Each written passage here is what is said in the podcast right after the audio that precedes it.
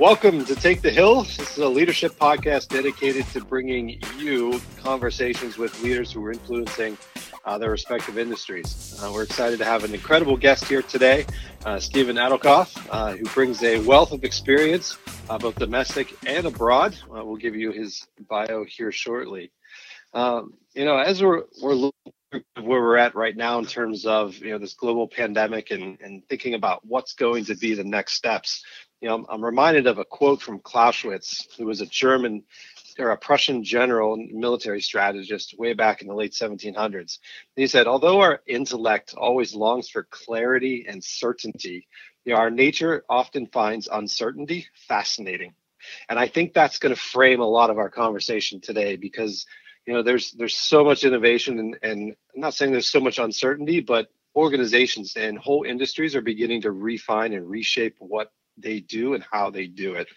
Um, so it'll be interesting in our conversation today to get some of Steve's perspectives uh, and, and see where the conversation goes. So welcome to the show, Steve. It's great to have you here. Thank you so yeah. much, Doctor. It's a pleasure. well, first of all, we're gonna have to tell you, just Patrick, that doctor stuff sounds, sounds sounds really fancy.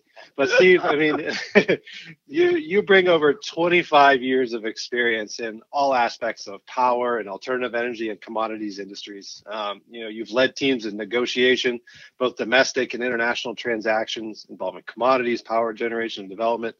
Uh, you've done work in the renewable energy field and commodity exploration. exploration.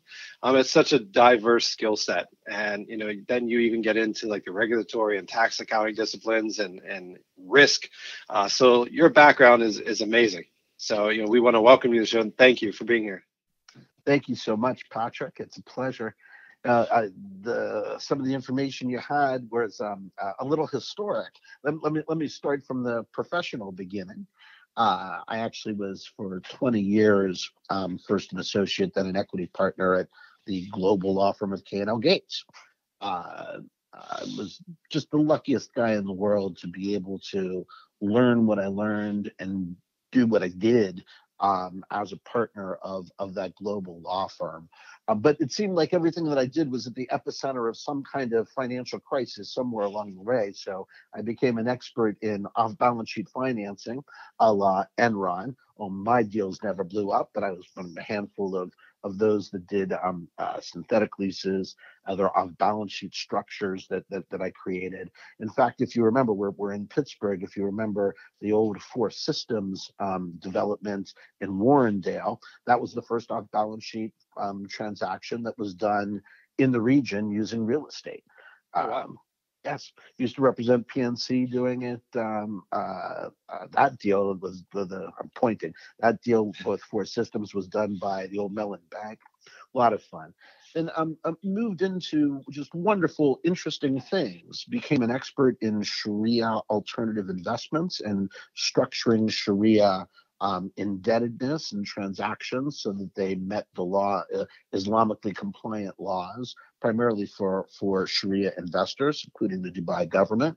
Uh, uh, did international project finance um, when the 2008 crisis occurred. Um, I did a ton of securitizations, um, CDOs, CLOs, the things that you know blew up the world. Only mine never did. Mine were all good. Represented a lot of investment advisors doing that. So all of that technology, I I um I loved and I and I knew and. Um, uh, my time at K&L Gates was just fantastic, um, but there uh, a paradigm shift occurred uh, somewhere in the early 2000s where um, when you when, when when you started with a great firm um, and not just a law firm, but also accounting firms and architecture firms. They were real professions, and particularly for lawyers, one got to exercise a curious mind and um, learn new things, and just doesn't get better than that. Um, for someone who has a curious mind. But as time goes on, it, it had to be more business and less profession. That's nobody's fault, just had to be. Had people had to focus on getting your time down, billing your bills, collecting your bills, doing the blocking and tackling to keep a global professional service firm going. Costs a lot of money to do it. And at that point, I said, you know, for 20 years, I was with the big yacht and and loved that. No, it's time to go with some dinghies in the world, professional dinghies, and uh, and did so. So, um, uh, 2009, I became the CFO and general counsel of a company called Shariah Capital, which is publicly traded in London, uh, started by my dear friend Eric Meyer. Um, actually, New Canaan, Connecticut um, uh, and um, general counsel and CFO of that. Then um, started a business with two other guys, a private equity firm where we invested in um, primarily power assets. Uh, it's called International Electric Power. Um, uh, did some really um, very difficult deals, um, some deals that were so difficult they didn't get done, and then some of the most rewarding deals of my career. So uh, the hard ones, we did a deal in Pakistan, tried to buy 100 uh, megawatts of power in Pakistan, right outside of Karachi, and what I call the sort of Fox Chapel of Karachi, very nice area, but otherwise very difficult place. Uh, uh, uh, tried to do a deal in Haiti that was um, uh, taught me more about corruption than anything you would ever want to know. Um, uh, I used to have straight hair, and then after that deal, got curly and fell out. Um, our most successful deals, though, we built the largest uh, uh, solar farm in the Cayman Islands. And my 15 minutes of fame is that uh, Richard Branson ended up buying that deal uh, at the end of December of 19. So that was that was good. Cool. We he bought it from the guys we sold it to. Uh, so that I love that. Uh, awesome. Yeah, it is. It is really fun. Um, the most transformative deal that I did with International Electric Power was a deal in Panama, and uh, Panama was very, very good to us. It was a very interesting deal. Um, but really, what was most interesting about it was after that deal, we had a bunch of money in Panama, and I needed to figure out the most efficient tax structures. And that required moving money around the globe, actually, through Spain, first finding appropriate tax treaties to leverage to get the, the, the, the most desired result. Uh, and then moving that money around. And what I learned at that time was that um, a skill set that is little appreciated and is going to become more and more important as time goes on is how to do the global flow of money. And uh, that led me into learning anti money laundering laws, um, sanctions laws, um, international taxation. And I knew some of it, but really started to become all the more curious about it. Today, I um, I, I helped run a bank in Puerto Rico uh, called Fairwinds International Bank, and I'm the chief compliance and legal officer. It is a private wealth bank, um, styled as a Swiss private wealth bank, and Puerto Rico may be the last bastion of privacy vis-a-vis the rest of the world, not so, not the United States. Um, fascinating, fascinating stuff. Where this whole thesis of how difficult the global flow of money is, um, uh, and we'll get into the coronavirus, but uh, one thing I truly believe is that the international fight for tax dollars is going to be a big conversation. Uh, what goes on post when, when when we get out of the sheltering uh, mm-hmm. in place. So the one thing I do. Um, another part of the stool is that I have a private equity firm where we invest in know, smaller, interesting deals. One deal that I'm invested in is actually a company that um, distributes water in Saudi Arabia and Riyadh, um, hopefully to move into Jeddah. And um, uh, fascinating guys, really, really fascinating guys. Um, uh, and, and and and I do my my favorite hobby, which is teaching and uh, uh, and and and I'm you know honored to do it with Patrick. I do it at Rutgers University as well, online. I've just completed a global financial crisis class. How ironic is that? And uh, yes, and absolutely loving. This was the first semester I got to teach with Patrick at at, at Point Park, and couldn't have enjoyed it more. Really fantastic students. Um, uh, the leadership class I call, but I, I of course bring the, the business ethics into it and hopefully they don't learn anti-leadership with me, you know, spouting off about tax fraud and all kinds of. I made them watch the Enron story and then told them those guys really weren't bad guys. I, I knew them; they weren't bad, bad. so it's a hard argument to make. That's what I do. Well, certainly. Uh, no, this is great. Uh, again, uh, from you know, I'm always processing, so I have at least probably two or three course ideas for you next semester. Uh, amongst some other, a whole bunch of questions for you. It's uh, yeah, absolutely. And what was it? I mean, like you said, you had that elongated history with you, like you had said, with the yachts of the industry, right? So, what was it like making that jump to kind of, as you said, the dinghies, right, where it's a little bit more uncertain, a little bit more, you know the path forward wasn't maybe not so clear, but I mean, you've no doubt brought a lot of expertise and a lot of knowledge, but yet it still had you grow and refine. I mean, what was that jump like? Uh, great question. Um, uh, so first, and, and, I loved your quote. Um, uh, Thank you. To start the show.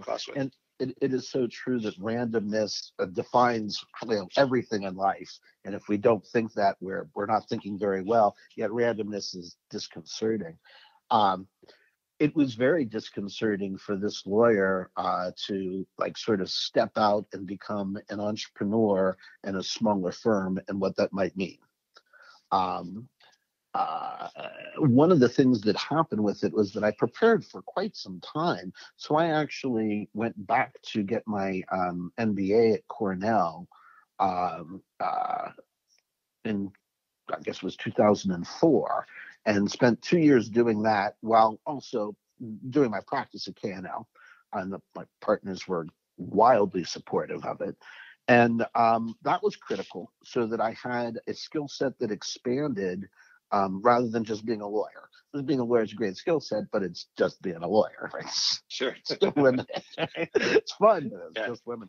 So um, uh, going through the MBA program at Cornell was huge. Was was really huge, and allowed me to make it not quite as as scary.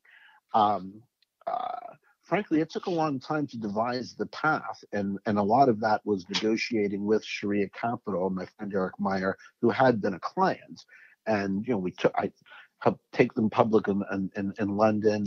Um, we raised 350 million dollars of Dubai government money to structure these Sharia funds. I knew there was enough money in there uh, so that you know, assuming Eric didn't hate me, that uh, uh, things would be fine. I could get paid, and um, uh, pretty scary.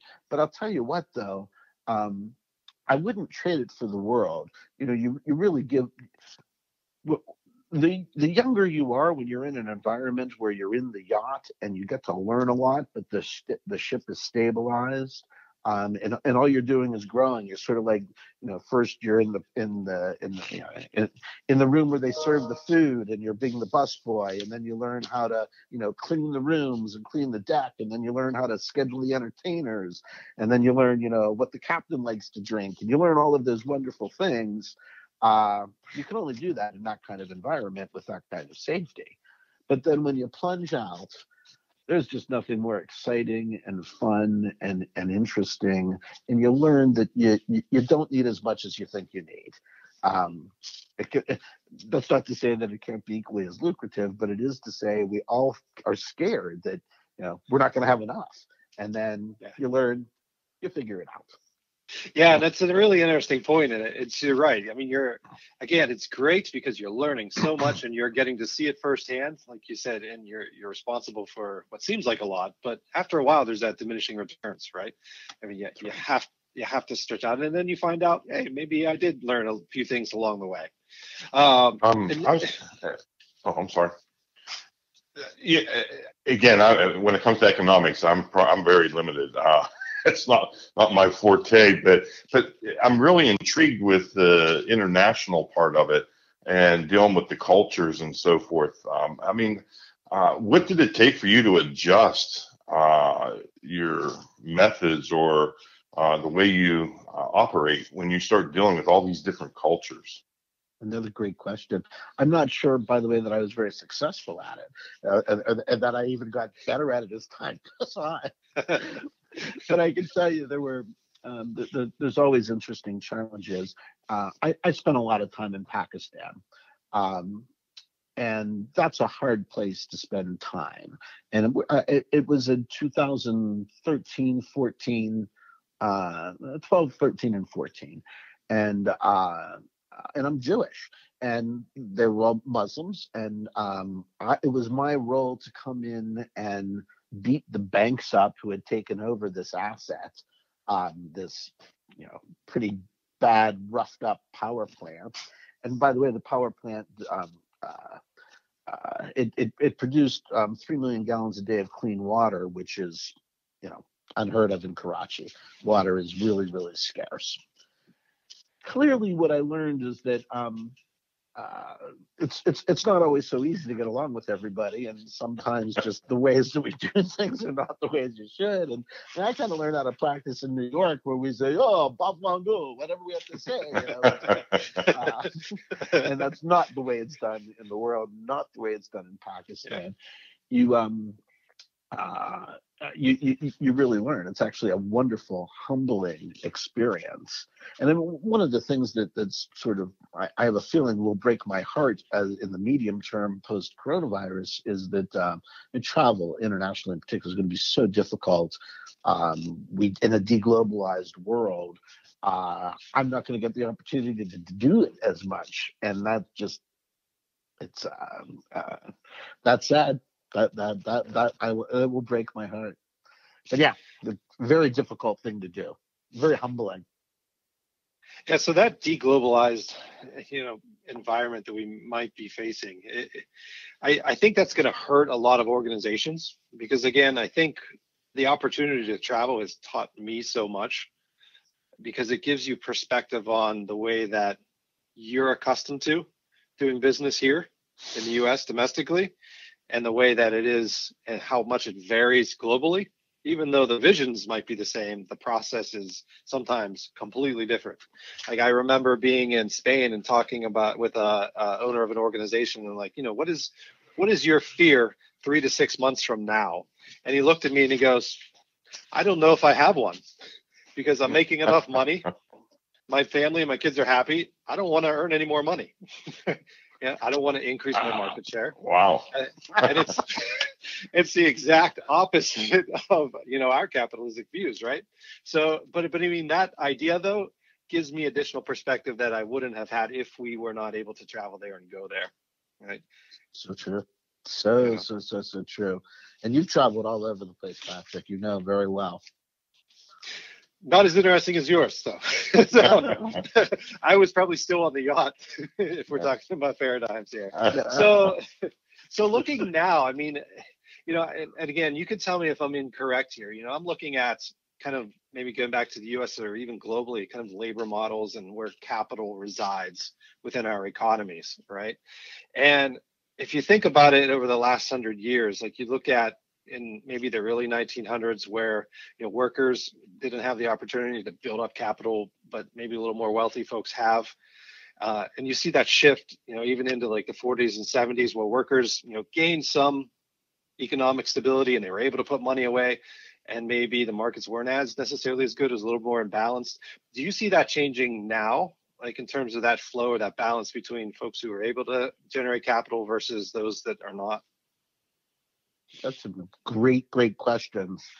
Um, let me throw out some observations here. Yeah, yeah. Uh, you know, with it, with all the sheltering in place, my life hasn't changed a bit. I mean, basically, uh, uh, my mother. I, I, promised my mother I wouldn't tell people this, but I'm kind of enjoying sheltering in place. It's just great. It's, it's a lot of fun, and many. You know, you can make you, you make your own fun. But it is true. I, I live downtown. I look outside of my apartment. Um, the uh, the corner of Stanwix and, Boulevard of the Allies where the Archdiocese is, and the line of those who need food, who they, they do a handout, a little package every night, is around the corner.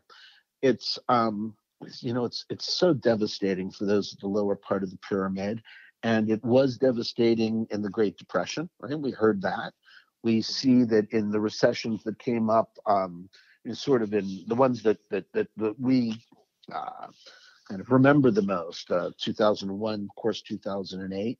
It's it's it's always the those that um, uh, are, are in the lower income category have less have developed less skills uh, that get hurt the worst, and um, this is no different. And and and there's there's another big point that's coming up that um, when, when, you talk about global financial crises, the two professors who are the rock stars in this are a guy named uh, uh, Rogoff, Ken Rogoff um, from Harvard, and Professor um, Reinhart.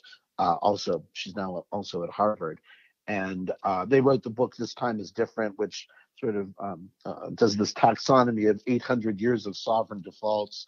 It's not like a Grisham novel by any means. It's pretty dry stuff, right? But but now is a golden moment for them, and um, they're now out there really proselytizing that it's the emerging markets that are just going to get slaughtered here as um, commodity as the as growth slows down. Um, uh, the world becomes deglobalized uh, we've feasted on on on low interest, easy money, uh, and those sovereigns have continued to feast on that. And um, some, you know, the, the the debt will be denominated in euros or dollars, so they won't even have the ability to print print money and print their way out of this. Not that that's good to do. Um, it's going to be pretty ugly in the medium term with those that are at the bottom of the pyramid. But those at the top of the pyramid, sadly, maybe, I don't know, maybe it's not, however one feels about it, uh, don't listen to them complain. Uh, oh, I yeah. can't get my hair done. How about you know, do you have food on your table? Yeah, yeah. Big issues.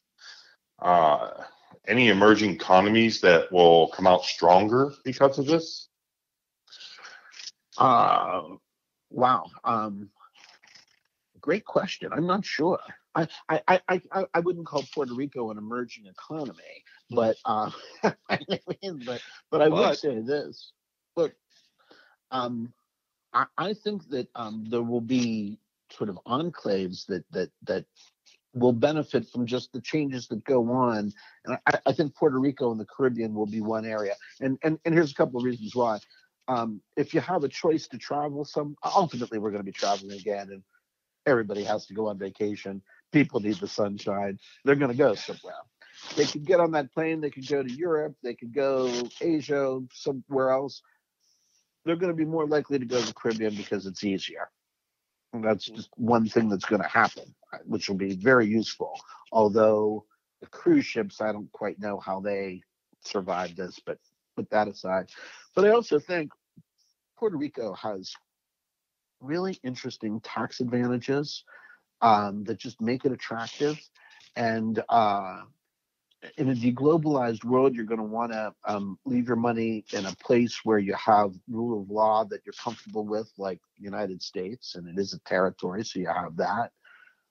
You could see some real benefit there.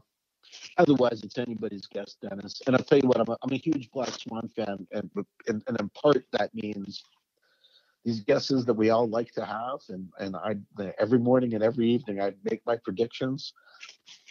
So stupid for us to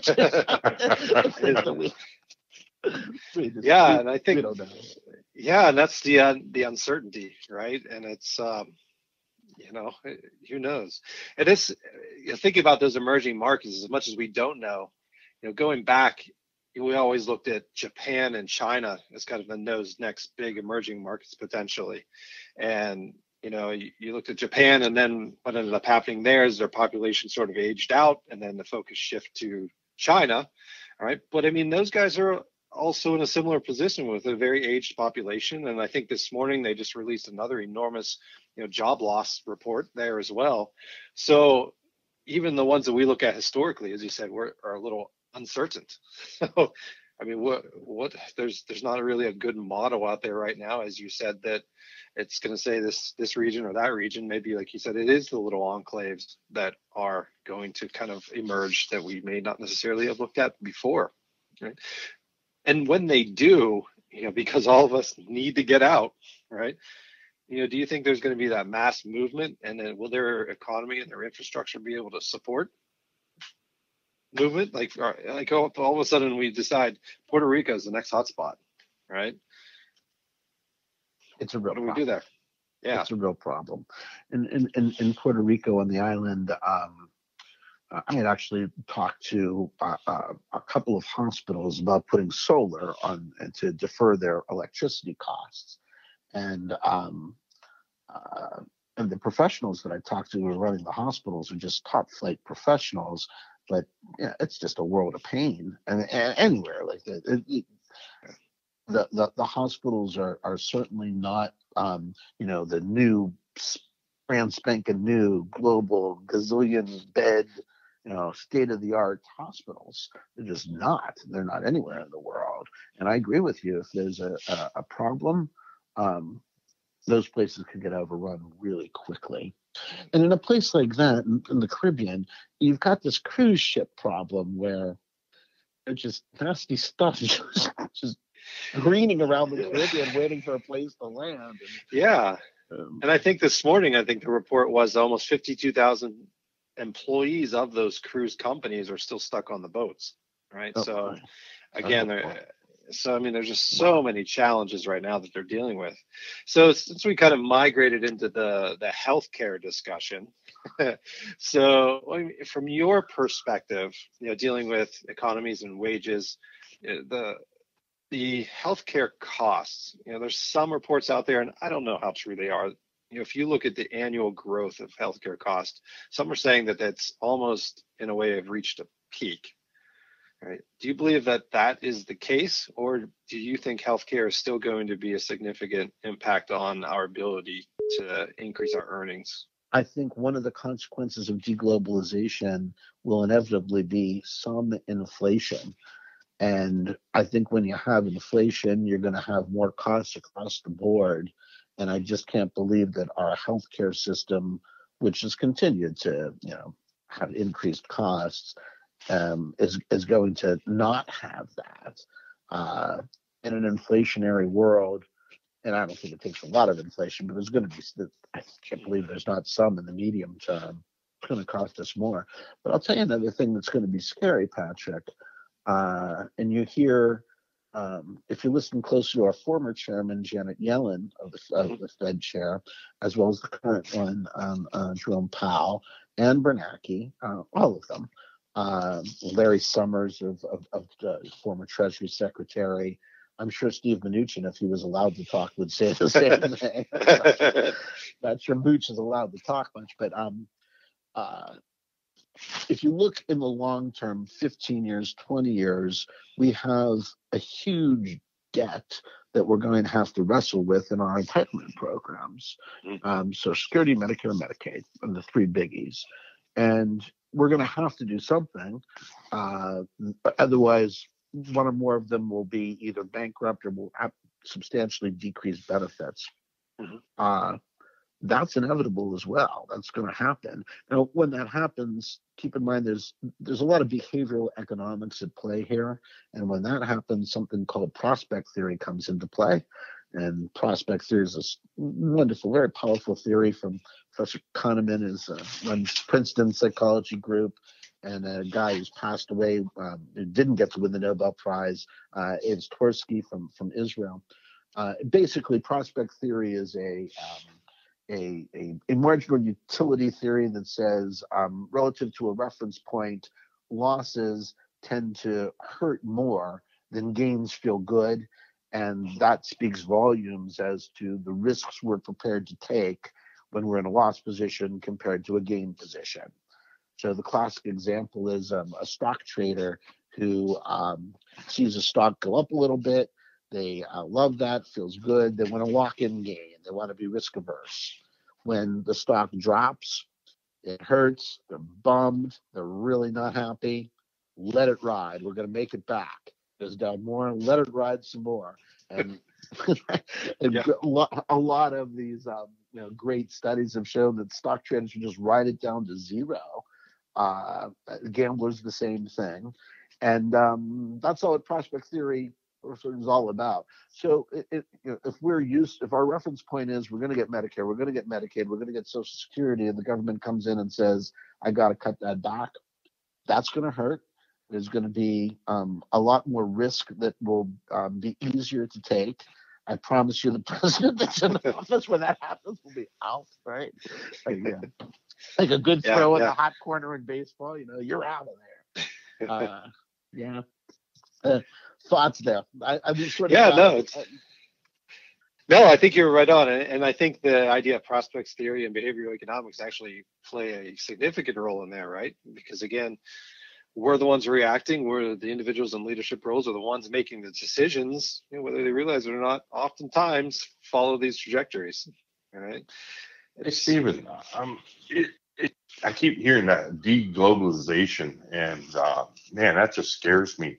Um, I don't know. I, I mean, I've been teaching courses that it's all about globalization, globalization, and so if if this is the future, um, I, I guess my next question would be, what steps uh, uh, will we have to take as as Americans or as a country to be stable or self-sufficient because we rely on so many countries for so many things um, economically. It's so true. Um, Um, so you know this this, this issue of deglobalization, uh, uh, uh, together with a couple of others, I don't think that they were. I don't think that they started with the pandemic. I think they just got got accelerated with the pandemic. So this whole um, sort of protectionist, you know, um, America first or my country first. It's not just America, even though our president likes to wave the flag and think there's some uniqueness to it. It's really gone all over the world. And in, in, in Europe, there's tremendous populist movement that's functionally deglobalization, I think.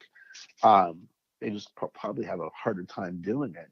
Um, but but you're right, Dennis, and it, it's got to mean lower growth. Um, there's other things out there like lower tax revenues too. But um, what does that world look like? Here's my best guess: that first we bring means of production back to the United States uh, even if it's redundant means of production. Supply chains um, shrink, they don't enlarge. Um, uh, so we're less likely to be reliant on Asia, um, Europe, um, Africa, and probably to a lesser extent South America. And that's one big thing that happens. And by the way, when that happens, now you've got a handful of trickling effect things you, you've got to pay people more, right? Because a worker in the United States costs more than a worker in Southeast Asia. Yeah, the way it goes. Uh, that's you got an inflationary factor there. Um, uh, you've got sort of a, a a retraining of employees, and we had a horrible jobs report today. Um, and that'll take a while to sort of work through the system. But if you bring means of employment back, the good news is we're going to need more people to work. Um, that's good. All, all, all of all of that's good. So you take that, then take another part to this, and let me give you another behavioral um, economic term. That's called the availability heuristic, and uh, that says basically that um, when a sensational event occurs, people um, believe that the event will reoccur in a higher probability than the true probabilities suggest. So 9/11 occurred for a couple of years after that occurred, I'd walk on a plane, I'd look left, I'd look right, I'd say, Are we going to blow up today? And ultimately, I'd conclude we're not. Or we are. I'm going to have a, you know, ginger ale and Maker's Mark. say my goodbyes. Um, uh, that that's going to be with us in this pandemic for quite some time. Uh, everybody in the world is not is going to remember this and is going to think this could happen again. We, you- you're seeing it in. Um, you're you're seeing a fool's game on one side, and on the other side, you're still you're seeing this apply very strong. When everybody is saying, "Look, we're likely to have a recurrence in the fall or the winter," that that could very well be true from a science perspective. When you think about the availability heuristic, we think, "Wow, that's going to be a certainty," and that's going to really send me into orbit, uh, which is true. The other factor is you, we you hear a lot of people say, "Let's get a vaccine, and that's going to solve all of our problems." But the truth is, it won't, because we will say to ourselves, "That's nice that we took care of the coronavirus, but the next pandemic will be around the corner. We'll need another vaccine. Wear your mask, wear your gloves, don't travel, you know, be careful." I think that those those factors are going to influence us for a long time. That will create more deglobalization. We'll be on planes less, um, much much less. We'll have less international business transactions. We'll bring more means of production back. The hmm. growth is going to be terrible. So, you know, when thinking about some of the concepts you're talking about, and it makes me wonder about our demographic here in the United States, domestically. Uh, you know, we we're blessed with kind of one of the younger populations in the in the developed world. You know, so from our economic standpoint and their livelihoods, do you think, you know, because of what's happening, they're gonna have to work longer? You know, so instead of retiring at 65, they may have to work to 75, right? You know, what healthcare costs, pension fund obligations, interest rates. I mean, there's just so many variables there. You know, how how do you think that may change? Who knows, right? Who knows? yeah, but, yeah. But certainly, there's a demographic that it, it may not be those that are 10 years old today, but there, there's some demographic, whether it's the 20 year olds or 30 year olds or 40 year olds, that are just um, not going to be able to catch up in you know 10 years of very slow to no growth and they'll have to work longer right? but but but i doubt you know when you when you shift the demographic a little lower who knows maybe maybe they can catch up but there's yeah, going to be yeah. a group right that's going to have a tough time catching up so I'm going to give you I'm going to give you dibs on naming that group. So we'll trademark it here. yeah, I mean it's just uh, yeah, and that's where I, I struggle a little bit because I mean, obviously, our students in college now maybe not so much impacted, but you know that group behind them, and you know you're getting questions like, well, you know, how am I going to save for retirement? You know, what are my interest rates going to look like? You know, healthcare costs. Like, what, is my pathway through what we define as you know success or our livelihood really going to be like? Because uh, you look at the next generations post significant events all right and it's i mean it's always seems to be recovering at least domestically because we live in such a stable environment right? And i think this is the first time where as a country we're kind of thrusted into something that is a period of instability. And as americans or at least from a domestic standpoint i don't think we're comfortable with that. Whereas even though it's it's still as devastating globally I think they, I think other countries or other areas are a little bit more used to instability, so their response is a little bit more coordinated or better than what ours is right now, perhaps. You guys, uh, you've been asking me questions for 45 minutes. I want to ask you some questions. Yes, please do. Go for it. and by the way, Patrick, I think you're right. I love both of your views. Patrick, you and I have talked about this a little bit, but I would love both of your views on um, what does higher education look like in the short and medium term? Wow. That's the biggest. It's going to be change, huge to change.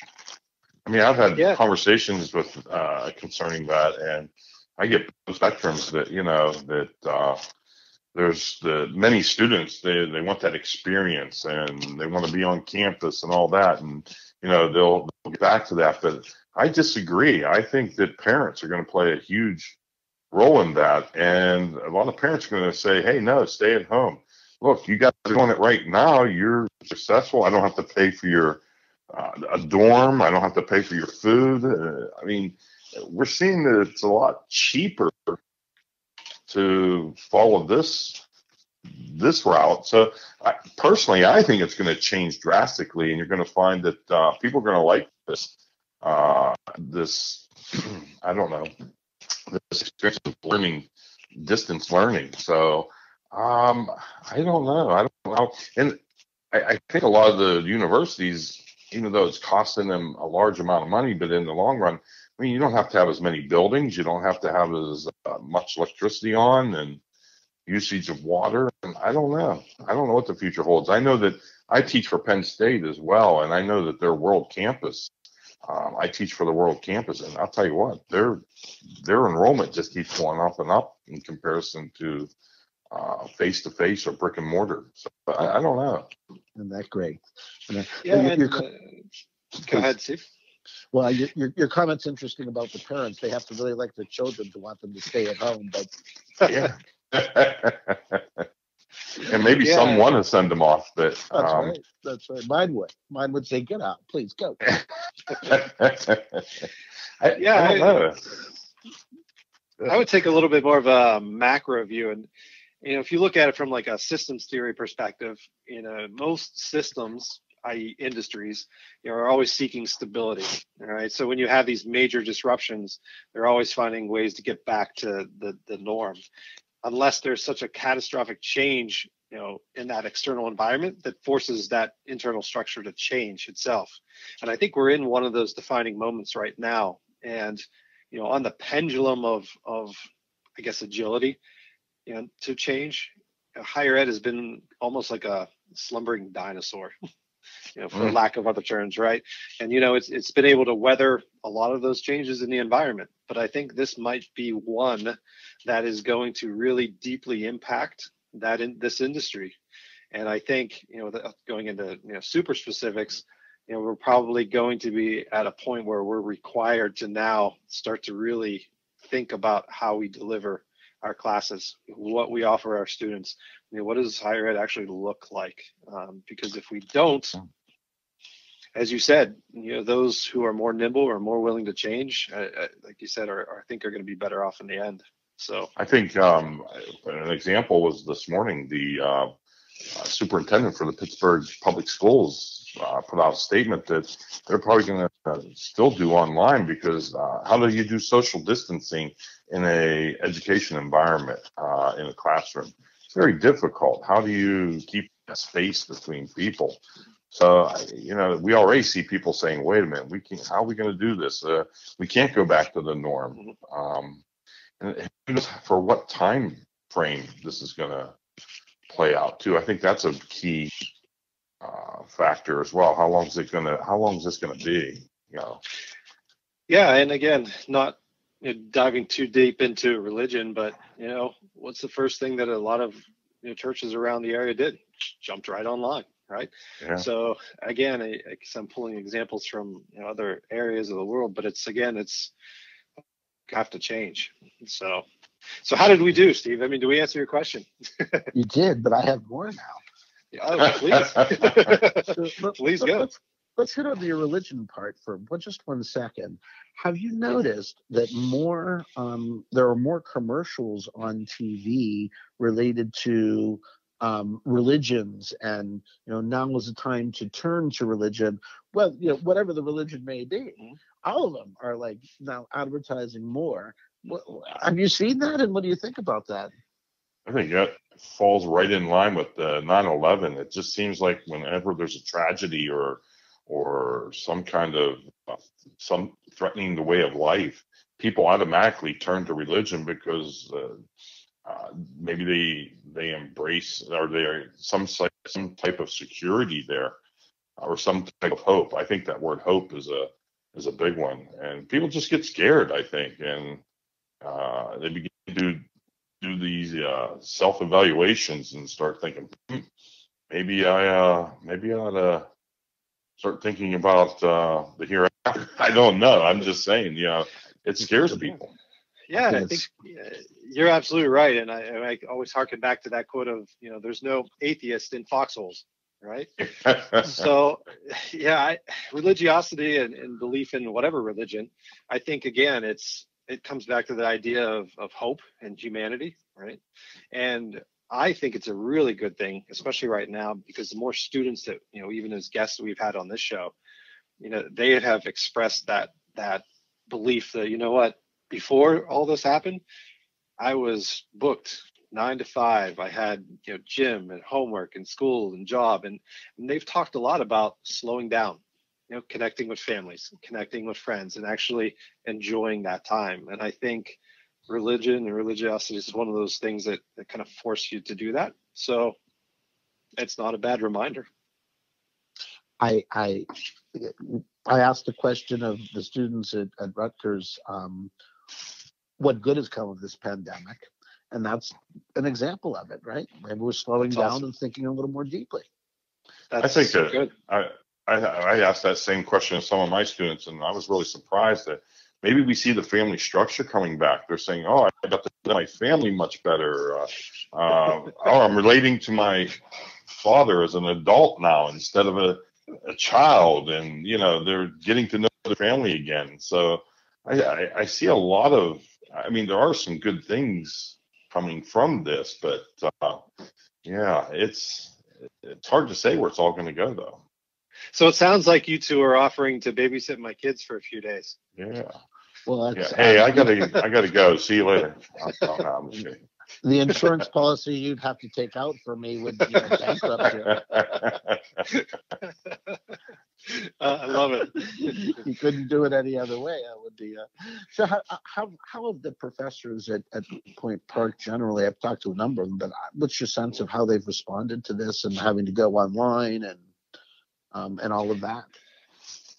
Yeah, you know what? In all honesty, like you said, they are, you know, they love refining their craft, right? So, you know, they're they're teaching because they have a passion for teaching and, and being involved, you know, in, in the student development as they are, right? So, you know, the the fact that they had to move online again, for those of you who are used to being in the classroom, was a little bit okay. It's not the greatest thing because again, we love the face to face, but they all transitioned very effectively. It Um, scares and- me in my future. Um, that was my niche. I was an online teacher for several years, and not too many people wanted to do it.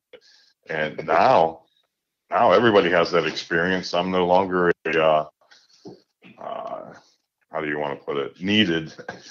Well, actually, Quality. it's- Not so fast, Dennis. Yeah, Not so yeah, I wouldn't worry about that because again, the, the capacity is still there. All right. Yeah. So, you know, we still need the same courses, whether they're taught on ground or online. Um, Right. You know, enrollment might take a little bit of a hit. So again, there might be a few less courses to run over the short term. But again, like you said, I think as I agree with Steve, and uh, if anything, it's going to have to grow. hmm Oh, I agree. Yeah. Dennis, I've really uh, so I also um, made the tr- transition from in classroom, and you can tell how shy I am. So you know it was a struggle for me in class, and then you know moved maybe three or four years ago started teaching online as well, and uh, uh, it's a completely different skill set, right? And how do you how, how do you feel about that? I assume you started in class and then moved to Oh, online. I did. I did. Actually, I was uh, I, I was totally against online uh, when I first started teaching. I was a face to face, and that was the best way, the only way. And after I started uh, getting opportunities to to teach online, again, like you said, it's a different skill set. Actually, you work harder teaching online courses than you do teaching face to face. There's a lot more prep, a lot more uh, material that you need to offer, and so forth. But uh, I, it was a, I, felt it was a great transition. I love it actually, and I think if it's done correctly, um, teaching online uh, is very, um, uh, how do I put it? Um, it's a great way to, uh, to, to, to educate somebody. I just, I really find that it, if it's done correctly, it's very efficient and, uh, very rigorous versus some face to face because and here's my philosophy that in face to face, I found that uh, many students, you only have one or two that really uh, interact and really participate, and everybody kind of rides the shirt tails of those individuals. Where online, if you set it up correctly, everybody has to get involved. There's nobody riding on the shirt tails of others, and they're forced to um, to be included in everything. So I think it's really uh, it's a great it's a great tool. I so agree with you. I've had to be more creative in the online classes than in person. In person, it just sort of flows, and there's a we we're, we're left off the hook as this uh, in a Socratic method as the students, and so. Right. But online, you know, we're all naked. You Yep. just Yeah, that's so very true. So It very true. absolutely, absolutely, guys. You answer questions really well. You did a beautiful job of that. We Well, do thank well you. as with your Good own job. podcast as well. We're we're, we're gonna try that. Uh, Nice. So, Steve, what other projects or anything that you have coming up that you want to share with listeners? Um, you know, I know you're teaching a couple classes. Anything else on the horizon for you? Uh, great question. Um, uh, so what is on the horizon? Uh, I, I, I'm I'm very focused on this thesis of um, this this global fight for tax revenue. Uh, I really think that how this will cascade is that um, uh, with the stimulus and l- lower growth, sovereign debt is going to grow enormously. And uh, there's going to be fewer tax, there's going to be less tax revenue because every time there's reduced growth, there's less tax to pay on that reduced growth. And um, sovereigns are going to fight for those tax dollars. The United States is particularly good at being selfish about that. The United States is a very uncomfortable relationship with helping other sovereigns collect their tax. That's what the Revolutionary War was all about, presumably. And I think going back to those days, uh, uh, it's an uncomfortable place to be. And I think it's going to define what goes on in the medium term, say from 18 months to five years. Uh, it's going to be um, uh, it's going to really divide nations. It's going to divide um, the international world. It's going to it's, it's it's it's going to be a major topic of conversation that we got to watch out for. Can't wait for that. Awesome, so awesome. About that. Awesome. Well, we're like you said, looking forward to staying connected to you. Certainly, are going to plan, hopefully, if you are willing, to come back on the show again in the future. Uh, this is exciting.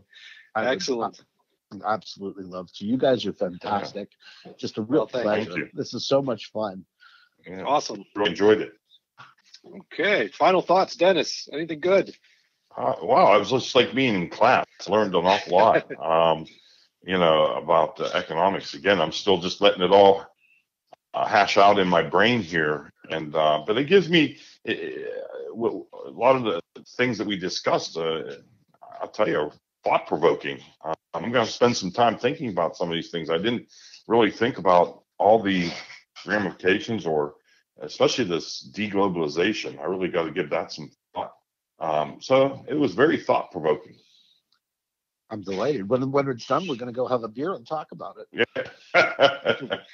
I love it. That's great. Yeah, and you know, as you said, Dennis and Steve, I mean, there's a lot that's going to be kind of reshaping our new normal, you know, over the next few months, and you know, everything from behavioral economics to prospect theory to everything in, in related to the tax consequences. It, it's going to all be interconnected. Um, so it's going to be interesting to see. And again, we will certainly have you back uh, in the future, Steve. So thank you so I, much. I look forward to it. I really enjoyed it, guys. It's been it's been absolutely a pleasure. Awesome. So, in closing, I would like to thank again uh, Steve Adocott for joining us here on the podcast today. You know, if you reflect upon our conversation, you know, and again, connecting back to what Clausewitz said you know, at the beginning when we opened the show, And what we've really illuminated is the fact that circumstances are going to vary enormously and almost to the point where they're indefinable. You know, this vast array of factors for us as leaders really has to be appreciated, right? Especially in the light of the vast array of probabilities of loan. You know, as leaders, we are really responsible for evaluating the whole, and we must bring to task the quality of intuition that perceives truth at many points. All right, so it's not just going to be one report or one model. All right, we have to really look at it holistically. Otherwise, the chaos of opinions and considerations that are going to arise amongst your teams are going to create an unavoidable environment entangled by diverging judgments and opinions. All right. And that's what's going to make our job challenging. And, you know, it's podcasts like we did today with our guests with Steve that are going to add knowledge to our individual lenses. You know, and to go back to quote Clausewitz one more time, you know, he even joked that Napoleon Bonaparte rightly said, you know, that when many of the decisions faced by those in leadership positions resemble mathematics worthy of the gifts of Newton. All right. So none of this is easy. You know, this is complex, but it's our jobs as leaders to take the complex and make them simple. All right. Not diminishing the complexity uh, that each of these environments are going to present to us, but make it understandable for not only ourselves to make decisions, but the individuals that we lead. So in closing, you know, we want to thank. Stated. Thank you, sir. We appreciate it. so, but again, thank you to Steve Adukoff uh, for joining us today. Uh, we also want to thank the Department of Labor Relations at IUP and as well as the Rowland School of Business at Point Park for providing support to this podcast. And our technical wizardry behind the scenes, Angelo. Again, check out his podcast. Uh, again, he's a pretty popular dude. He's got some awesome stuff happening. happening over there. So, thank you to all of our listeners, both here in the US and around the world. We truly appreciate everything that you guys are doing. Keep sending us questions and stay tuned for our first video podcast where we answer your questions that were submitted. Uh, we should have that out here in the coming weeks ahead. So, until then, be safe, stay healthy, and we look forward to talking to you guys soon.